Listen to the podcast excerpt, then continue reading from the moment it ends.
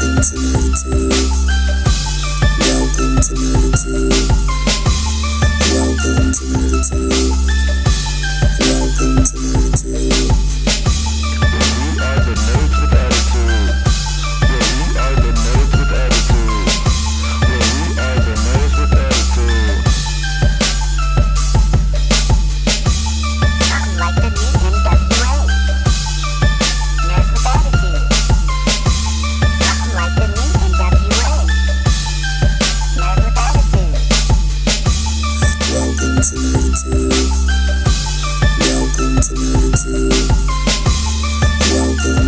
All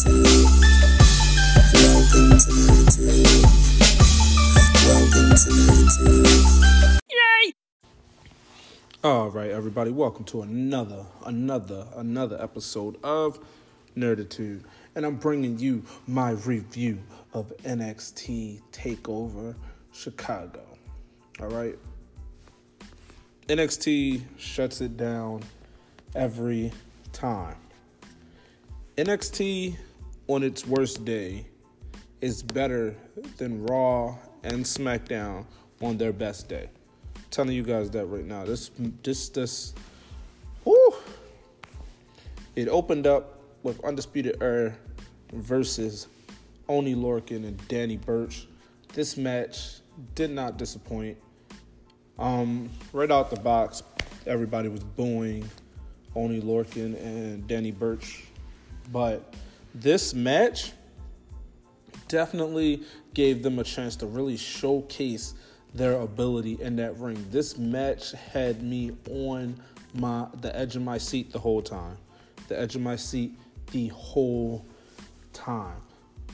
There was and it was not a one-sided match at all. Lorcan and Burch, they they surprised me. Um, if they if they just gave them better characters, I feel like they could really make it a little further. But right now, they just look like the generic uh, created wrestlers in in 2K18, 17, 16, whatever WWE game you wanna, you know, what I mean, you wanna go with. They just look like the generic characters in the game, and if they give them a better character, I feel like they could definitely go further in the NXT in the ranks. But like I said, this match was wonderful. There was a great moment toward the end of the match where uh, Roderick Strong was in a, uh, was in a half crab submission, and um, Kyle O'Reilly was in a crossface submission, and it looked like they were about to tap out, but Kyle O'Reilly turned over and kicked. I believe it was uh, Burch, Danny Burch, in the face to get him off of Roderick Strong. But that that moment had me hype. I was like, "What? what is going on?" Like, there were so many times when I thought Undisputed Era was going to lose the championship. And that's another thing that's really interesting about NXT matches. NXT matches, you can never really tell who's going to win. Like in WWE, you could tell, I mean, it's, it's all WWE, but on, on Raw or SmackDown, you could tell when somebody's going to win the championship. You could kind of predict the match. In NXT, you can never really predict what's going to happen next. And that's what I love about NXT. I love it. I love it. I love it. I love it. I love it. But at the end, um, Undisputed Era picked up the victory. So, uh, it was uh, it was a great match. It was definitely a great match to open the show with. Um, and that was just the show opener. Stay tuned to hear what happens next.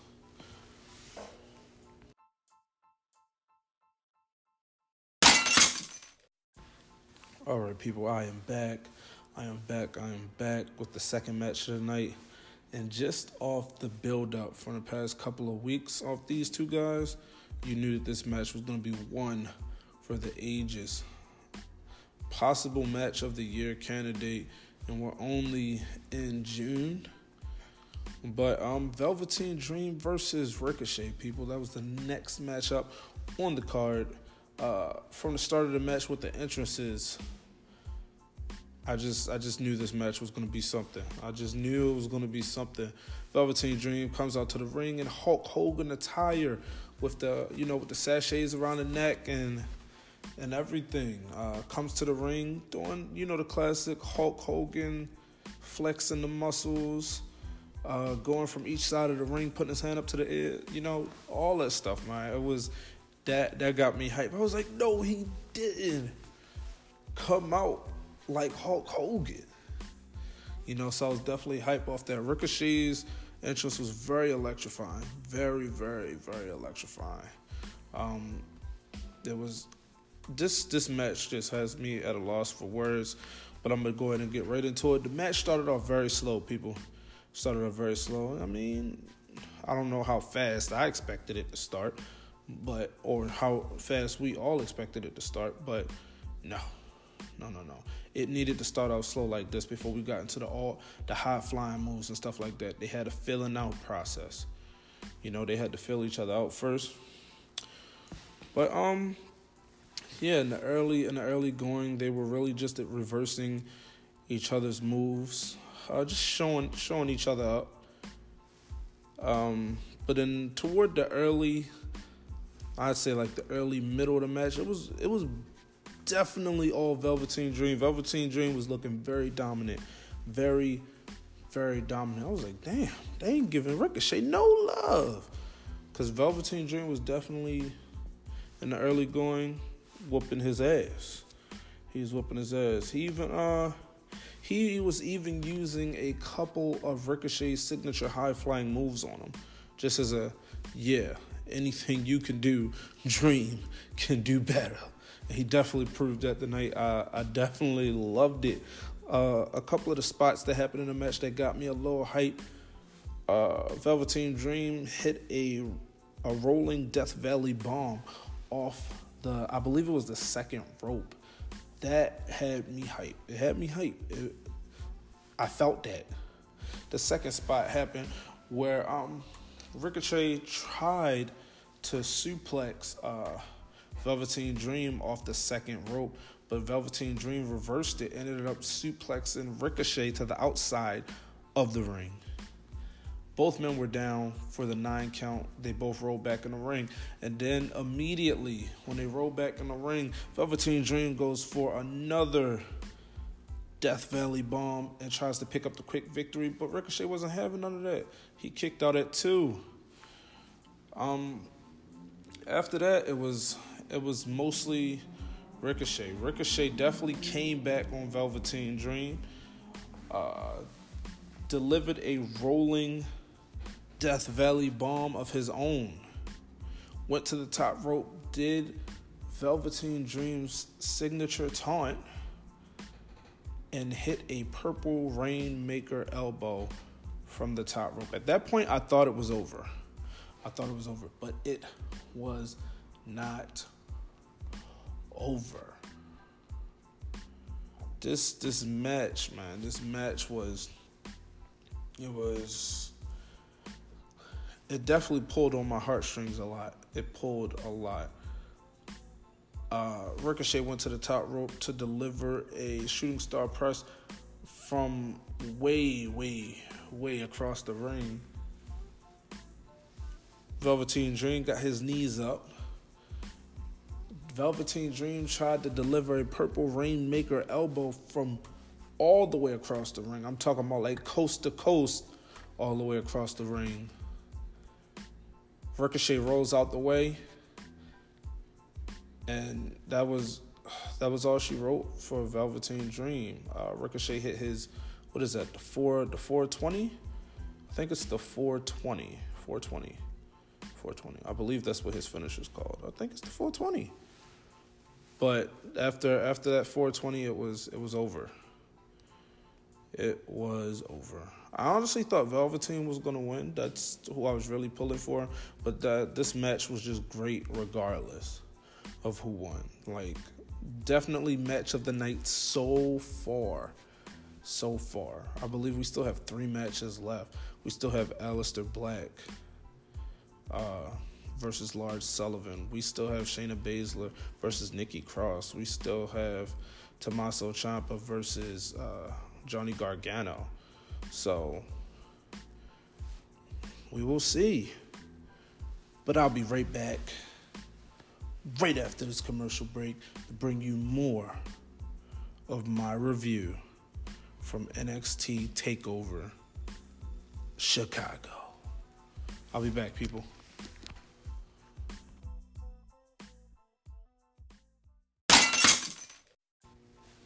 All right, people, I'm back again. The next match up was Shayna Baszler versus Nikki Cross. People, uh, this match was um, I'd give it a three out of five. This is definitely probably going to be the worst. It wasn't a bad match, but if I had to rank the matches, this would probably have been the worst one. Like none of the matches were bad, but this was my least favorite. Let me put it like that. It's not the worst one, but it was my least favorite. Um, the highlight of the match in general was just Nikki Cross's crazy personality. That's that's what made this match very interesting. Like Shayna Baszler was just destroying Nikki Cross and Nikki Cross was just smiling, smiling through it all, like just like happily smiling. And uh Shayna Baszler ended the match with her uh with her um her rear naked choke finisher. I forgot what she calls it. And um, Nikki Cross refused to tap out. She passed out smiling. Like I said, that that was the highlight of the whole match. Just Nikki Cross's crazy personality, just her just smiling. Like she was just smiling. It reminded me of um uh, how when Brock Lesnar and Roman Reigns first fought, and Brock Lesnar was destroying Roman Reigns, but Roman Reigns was just laughing in Brock Lesnar's face like the whole time. That's kind of what this was like.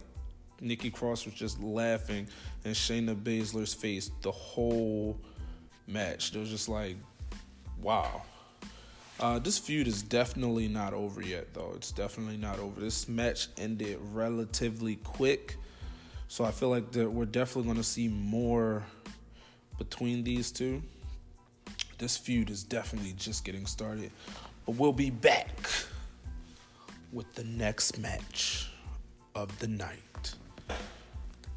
NXT TakeOver Chicago here on Nerditude.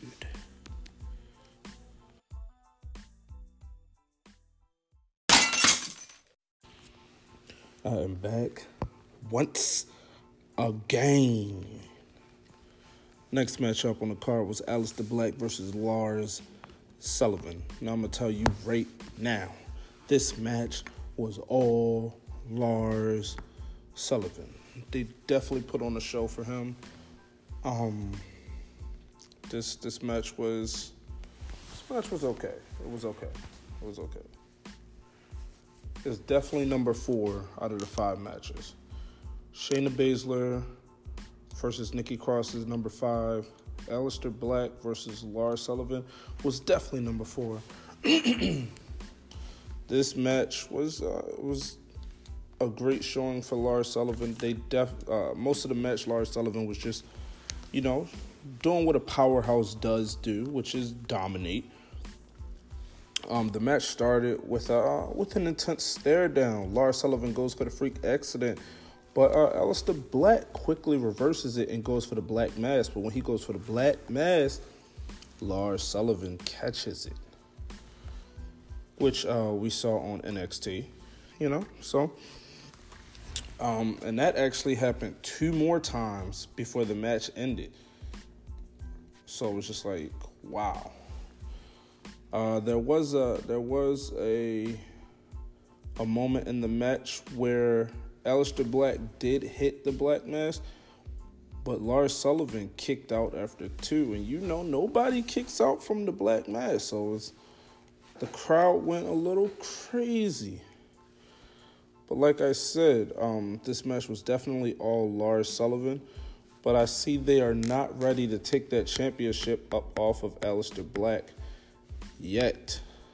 Aleister Black did pick up the victory after two black masks. He hit one. Lars Sullivan got back up immediately and said, I'm not done yet. And then Aleister Black immediately hit him again and picked up the one, two, three. So this this is definitely one of those rivalries. What I want to that I want to know is this one is it going to carry over? Are they going to keep this going for a little while, or is this like a one and done rivalry?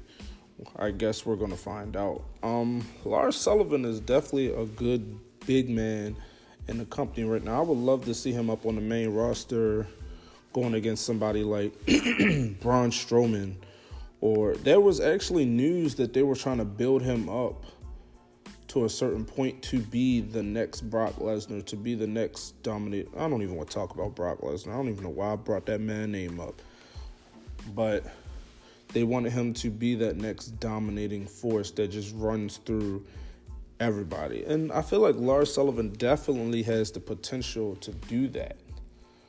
But like I said, Aleister Black retains his championship. So y'all know what the uh, what, what the main event for the night is. Y'all know what it's gonna be. But I'm gonna bring it to y'all next. Stay tuned, people.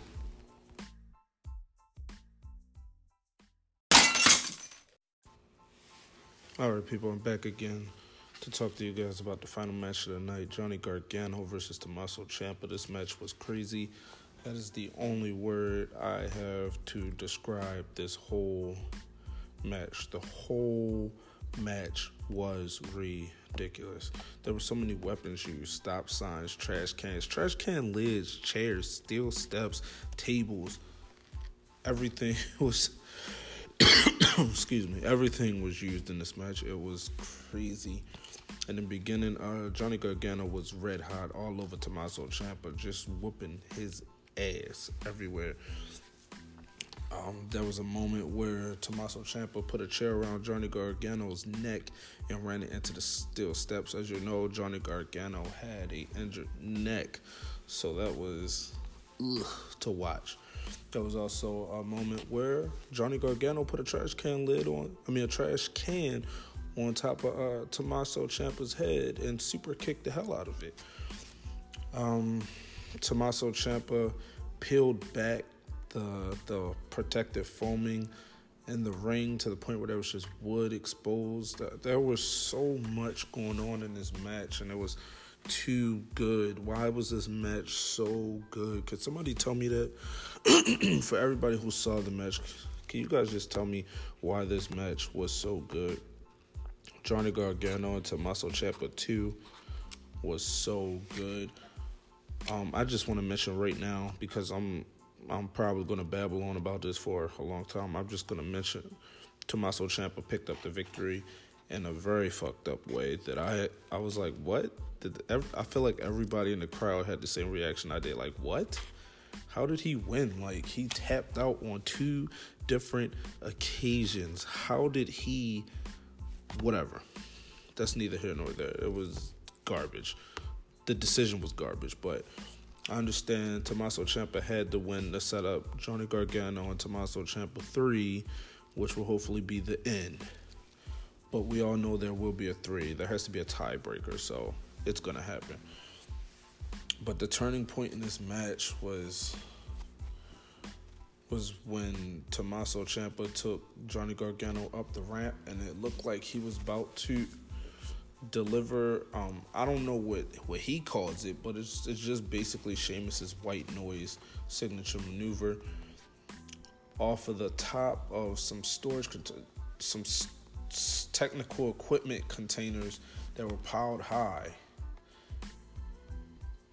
But Johnny Gargano went ahead and reversed it and used the maneuver on him through a table that was the turning point on the whole match. Uh, I thought the match was over there. Like I thought the match was thrown out at that point. That's that's another reason I'm just like, how did Tommaso Ciampa win? But, whew, Lord. Uh, not to mention, Tommaso Ciampa took off Johnny Gargano's wedding ring, spit on it, and threw it somewhere. I don't know where the hell they're gonna find that ring at because he definitely really did launch it. So it's just like uh, if that was his real wedding ring, um, yeah. So I don't even know at this point.